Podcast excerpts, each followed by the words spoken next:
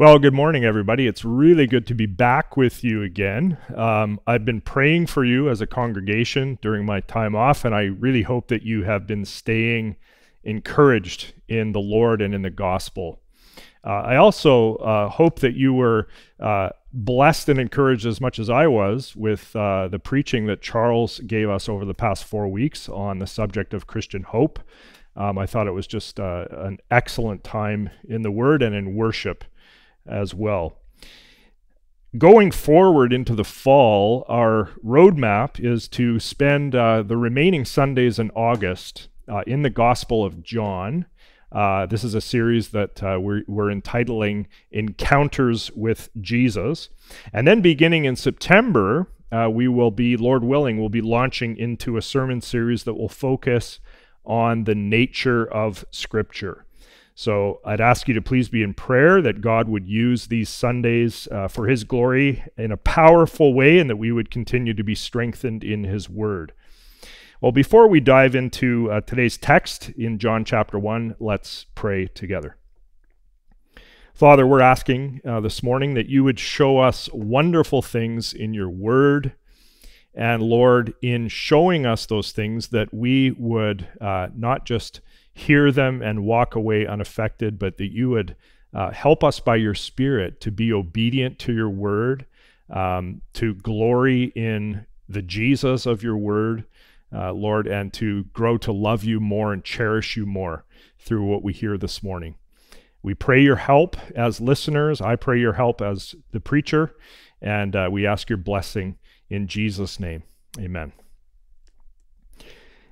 In the latter part of John chapter 1, we have record of the calling of the first disciples of Jesus. So it's here that Andrew, Peter, Philip, and Nathanael begin their walk with Jesus.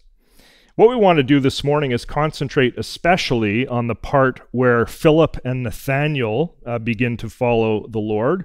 And even more specifically, the main part of our focus this morning will be on Nathanael and his interaction with Jesus. And so we're going to dive in today, right off the bat. We're picking things up at John chapter 1, verse 43. The next day, so in other words, the day after Andrew and Peter had begun to follow Jesus, Jesus decided to go to Galilee. He found Philip and said to him, "Follow me." Now Philip was from Bethsaida, the city of Andrew and Peter. Now, of course, Philip would become one of the 12, along with people like Peter and Andrew and James and John and the rest. And it says here in verse 44 that Philip was from Bethsaida. Bethsaida was a small town located on the northern tip of the Sea of Galilee, and the name Bethsaida literally means fishing house. F.F. Bruce suggests that Fisher Town captures the meaning of Bethsaida. In any case, Bethsaida, where Philip comes from, is the same fishing town that Andrew and Peter had originally come from before they moved to Capernaum. Philip is from Bethsaida. Jesus finds Philip from Bethsaida, and Jesus beckons Philip, in very simple terms, to follow him. And then watch what unfolds in verse 45. Philip found Nathanael and said to him, "We have found him of whom Moses in the law and also the prophets wrote, Jesus of Nazareth, the son of Joseph."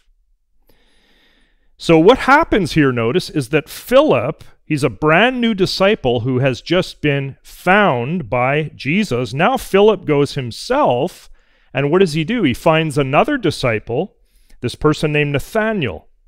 So there's a principle at work here. New disciples go out and they bear witness about Jesus to others, and then others begin to follow Jesus as well. And what Philip indicates here as he talks to Nathanael is that he had been involved in a process, for some time. He had been involved in a process of looking for watching out for the Messiah. And watching out for the Messiah based on what he read in his Hebrew Bible. We have found him of whom Moses in the law and also the prophets wrote, Jesus of Nazareth, the son of Joseph. Well, sure. In the Torah, in the first 5 books of the Bible, Moses prophesied, didn't he? He prophesied that a prophet like Moses would come along someday in the future. Isaiah the prophet had spoken of the future coming, we remember the Christmas story, of Wonderful Counselor, Mighty God, Everlasting Father, Prince of Peace. And Isaiah also had spoken of the coming of the suffering servant. He'd spoken of the coming of the branch of David. And of course, the other prophets all throughout the Old Testament, they also had prophesied the coming of the Messiah in a variety of ways. Well, here Philip says to Nathanael, guess what? You'll barely believe this, but we have found him. We found the Messiah who was prophesied in the pages of our ancient scriptures, in the pages of the Hebrew Bible. Jesus of Nazareth is the promised Messiah. But now watch Nathanael's reaction to this assertion that Philip makes here. Nathanael says in verse 46, very famously, "Can anything good come out of Nazareth?" Now let's just pause briefly here and let's talk about Nathanael. Who was Nathanael? The name Nathanael, interestingly, it does not appear in the lists of the 12 that we have in our Bible. Some scholars make a fairly strong argument, I think, that Nathanael and Bartholomew are the same person. So the idea that these scholars put forth is that Nathanael and Bartholomew are the same guy with 2 different names, which, if true, would mean, in fact, that Nathanael in our text is actually one of the 12. He's Bartholomew. Whatever the case, over in John 21, verse 2, we're told there that this Nathanael, who we meet here, this Nathanael was from Cana in Galilee.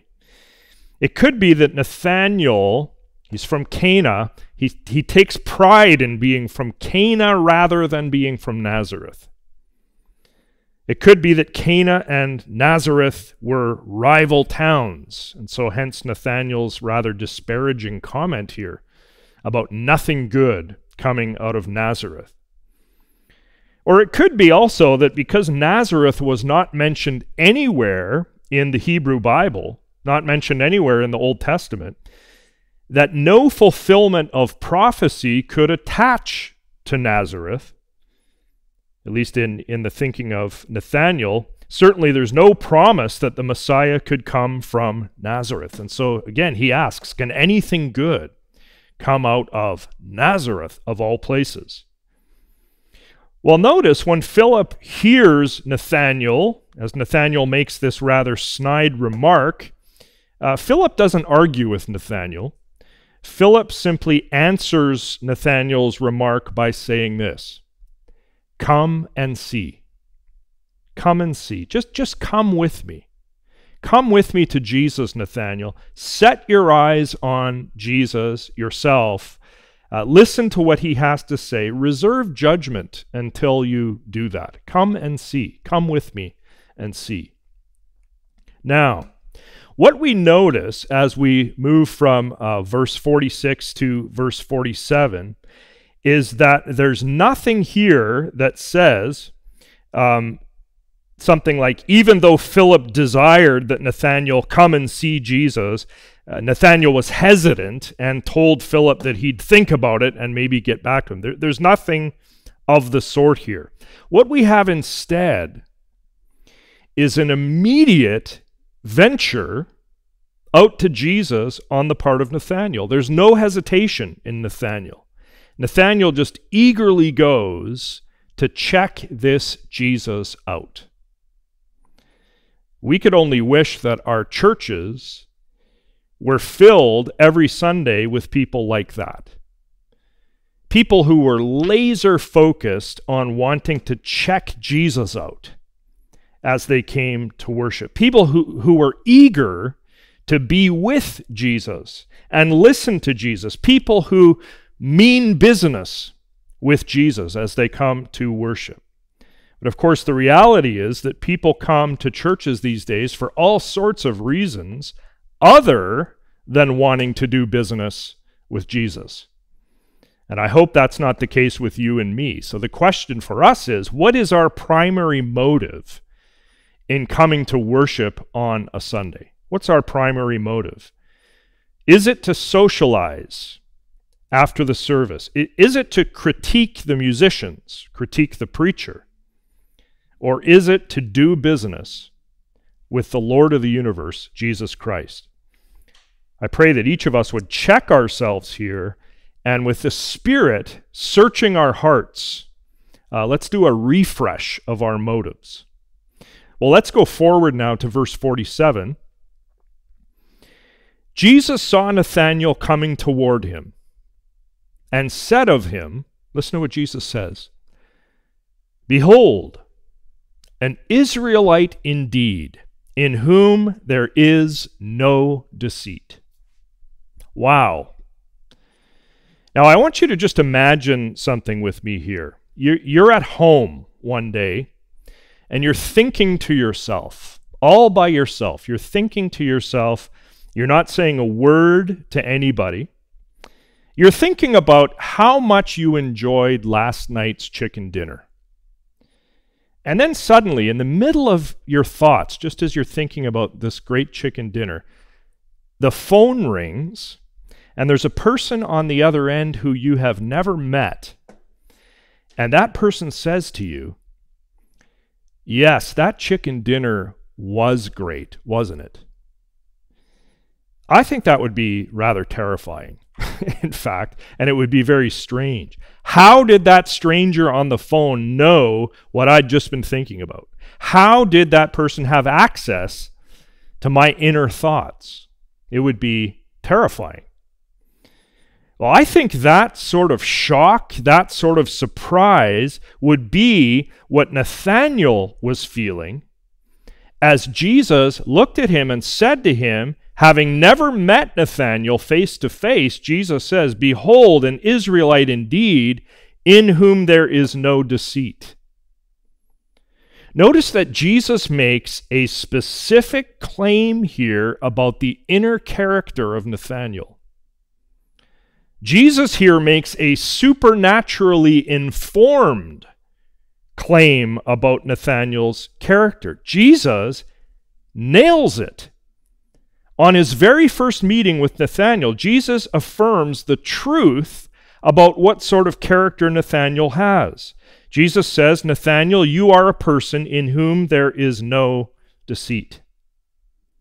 Now, what's interesting here is that in the Gospel of John, in this same Gospel of John, there are several places where we are told that as Jesus comes into contact with people, he can perceive their inner life, their inner character, their inner secrets. So some examples. John 2:25, it tells us that Jesus knows what is in man. He knows what is in man. John chapter 4, verses 17 and 18, Jesus knew that the Samaritan woman had had 5 husbands without the woman ever mentioning that fact. John 6, verse 70, Jesus knew before anything happened with Judas that Judas was, in the words of Scripture, a devil. And it's the same here at John 1:47. Jesus knows the inner character, in this case, the positive inner character of Nathanael, having never met Nathanael until now. "Behold, an Israelite indeed, in whom there is no deceit." But there's even more going on here with these words of Jesus. Listen to this. Again, what's Jesus doing here? He's celebrating the fact that there is no deceit to be found in Nathanael. Well, here's a question. Can we recall an Old Testament character who was the opposite of Nathanael? a person who was known for his deceit and his trickery. Jacob is that guy.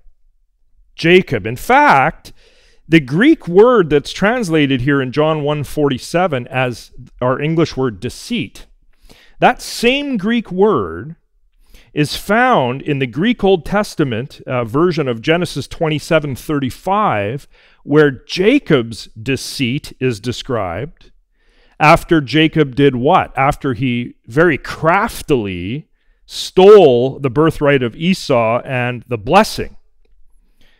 Jacob had operated in deceit.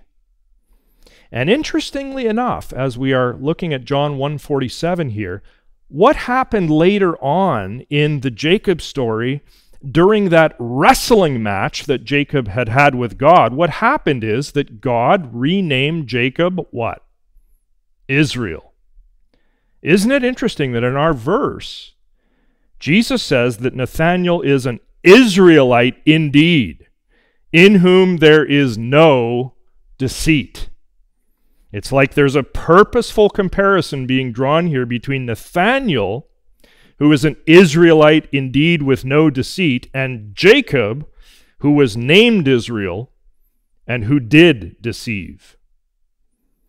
Well, let's go forward now and let's see if this allusion to Jacob's story gets even more interesting. I wonder if it will. Verse 48. After Nathanael hears Jesus accurately describe his character, Nathanael having never met Jesus before, Nathanael replies to Jesus, "How do you know me?" And I think Nathanael said these words very soberly and probably with a little fear in his voice. "How do you know me?" Jesus then replies, "Before Philip called you, when you were under the fig tree, I saw you." So before Philip ever went to Nathanael to tell Nathanael about how he had met Jesus, Jesus already had Nathanael on his radar. Before Philip called you, when you were under the fig tree, I saw you. Nathanael had been sitting under a fig tree, doing what we don't know, perhaps praying, perhaps reading the scriptures, perhaps daydreaming. We aren't sure. And Jesus saw him there, and Jesus discerned right there that Nathanael was an Israelite indeed, in whom there is no deceit. Now, as we go forward to verse 49, I want to remind you that just a few verses earlier, Nathanael had done what people from Edmonton, like me, like to do to people from Calgary, especially if there's a hockey rivalry in play.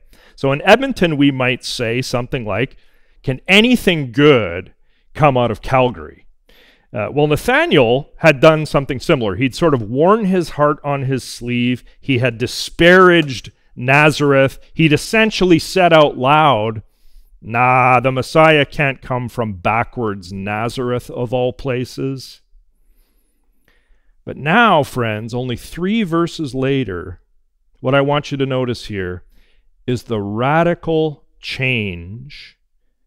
We could call it a breathtaking transformation in Nathanael's perception.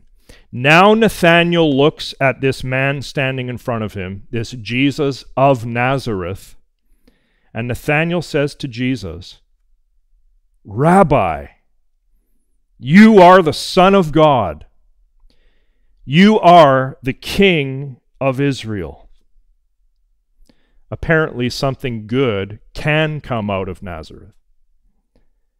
So blown away was Nathanael at how Jesus had displayed that supernatural insider's knowledge of Nathanael's character. So blown away was Nathanael that now, without hesitation, Nathanael confesses Jesus as the Messiah, the Son of God, the long-awaited King of Israel who was to come in the line of David. What a change of heart Nathanael has had in only 3 scant verses. It's amazing, isn't it, what an encounter with Jesus will do. And then what we notice here, this is very interesting, we notice how charmed Jesus is with what has just happened in Nathanael's life. I love this verse. Jesus, I think here, he's probably got sort of a wry smile on his face. Jesus says to Nathanael, listen to what he says. Because I said to you, I saw you under the fig tree, do you believe? It's almost like Jesus says here, wow, that was quick and effortless, Nathanael. I didn't have to perform a single miracle for you to show faith in me. I didn't have to spend an hour or two with apologetic arguments or a theological presentation to get you to come to faith. All I said was, I saw you under the fig tree, and then Nathanael willingly, obediently, happily, very immediately, without any further questions for me, you've confessed me openly. You've confessed me confidently as the Son of God and King of Israel. You know, it's always been amazing to me, as I've walked through the years as a Christian, it's always been amazing to me the different speeds at which people come to faith. Some are definitely like Nathanael is here. They're quick to come to a vibrant faith in Jesus Christ with very little instruction, with very little argumentation leading up to their conversion, while other people on the opposite side of the spectrum can be in a church for decades under sound preaching before they finally come to a living faith in Jesus Christ. Well, I say, chalk it up to God's mysterious ways with people. Some people he brings immediately to faith, others, they wait decades before they will. Jesus says to Nathanael at the end of verse 50, "You will see greater things than these." What greater things will Nathanael see, Jesus? And our Lord gives the answer in the final verse. And we want to camp here for a little bit. Verse 51. Jesus says to Nathanael, Amen, amen, in Greek or in English, truly, truly, verily, verily, truly, truly, I say to you.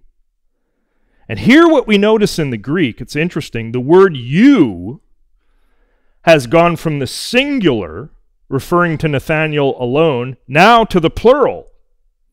Now, the word you refers to all the disciples, and by extension, it refers to us. I say to you all, is the idea. I say to you all, you will see heaven opened, and the angels of God ascending and descending on the Son of Man. Now, what in the world is Jesus talking about here?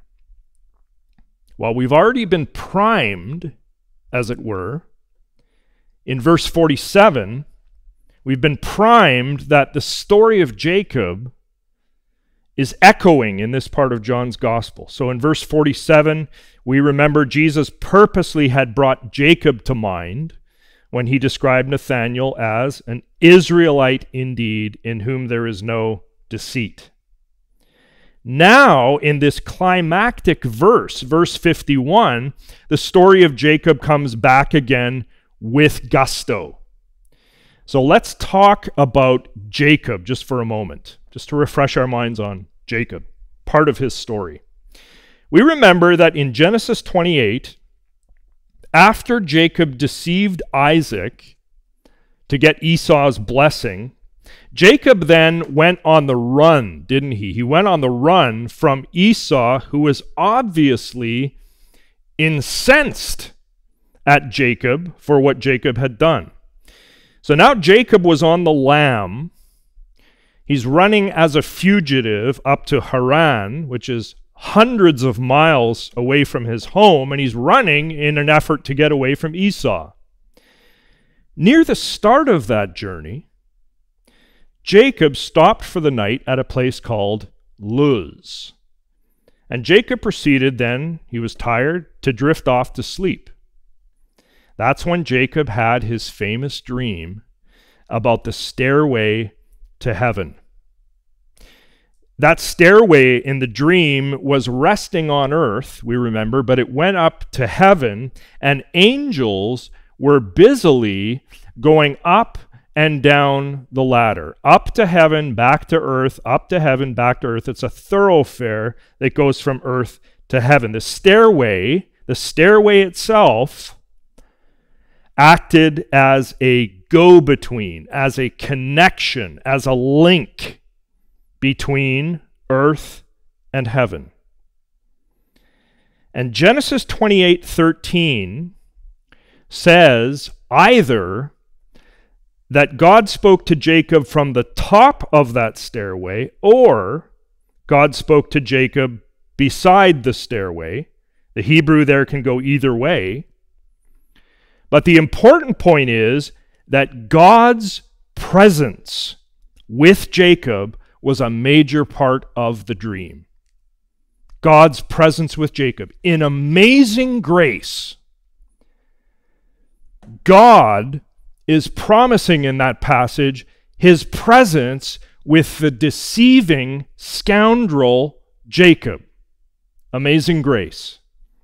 God was present there with Jacob, and God proceeded in the dream to reiterate to Jacob the promises that he had made to Abraham. And in that speech, God specifically promises his presence to Jacob. God says to Jacob, I'll read you the verse, "Behold, I am with you and will keep you wherever you go." Isn't God great? "And will bring you back to this land, for I will not leave you until I have done what I have promised you." God promises Jacob his presence. Well, Jacob wakes up from that very powerful dream. And he's aware in his waking now that God is there with him, which causes Jacob to construct a little shrine there. Jacob puts together a little makeshift temple long before the building of the actual temple in Jerusalem. And Jacob calls that place Bethel, or Bethel. House of God is what Bethel means. House of God. So just notice in that little summary that we just gave of that part of the Jacob story that we have three basic components. Genesis 28. Number one, first component, we have the stairway from earth into heaven with angels ascending and descending on it. Number two, we have God's presence with Jacob and the promise of his presence. And number three, we have Jacob building a little, what we could call a pre-temple temple. And Jacob does that under the powerful impression that God was present with him there and that heaven and earth were indeed linked. Stairway, presence, temple. Now we're in a position to listen to Jesus again in verse 51 of our passage. Jesus says, "Truly, truly, I say to you, as my ministry is just kicking off here in John's gospel, we're in John 1. Truly, truly, I say to you, you disciples, you will see heaven opened and the angels of God ascending and descending on the Son of Man." Jesus here is talking to the disciples, and he is making an obvious and very clear allusion to the story of Jacob. But do notice, friends, what's missing in this verse as we compare it with that part of the Jacob story that we just talked about. What's missing here in verse 51 is any mention of the stairway or the ladder from earth to heaven. What we have here is something that replaces the stairway, and that something is actually a someone. It's the Son of Man. It's Jesus himself. Jesus says here that the angels will ascend and descend from earth to heaven and back to earth, and they'll do that not on the stairway of Jacob, but on the Son of Man himself. What's the idea? The idea is that now the person of Jesus becomes the connecting point, the link, the thoroughfare, the pathway between earth and heaven, where the stairway had served that purpose in the dream of Jacob. The main point is that in the incarnate Jesus, heaven and earth intersect. I'll say that again. In the incarnate Jesus, heaven and earth intersect. And the presence of God that Jacob experienced in his dream, the divine presence that was next to the stairway or on top of the stairway, that divine presence is now found where? It's found in the person of Jesus Christ, who is the link between earth and heaven. Jesus is the mediator between earth and heaven. He is the way, as he says in John 14:6. He is the way. I am the way, the truth, and the life. He's the way between heaven and earth. Nathanael, who had been compared to Jacob in verse 47, just get into his headspace here for a moment. Nathanael is standing there. He's listening to Jesus say this mind-blowing thing. He's looking Jesus in the eye, and what's he looking at? He's looking at the ladder between heaven and earth. He's looking at Jesus. Nathanael is standing there in the presence of God. And Jesus will be with Nathanael, won't he? He'll be with Nathanael and with the other disciples and with us, just as God was with Jacob.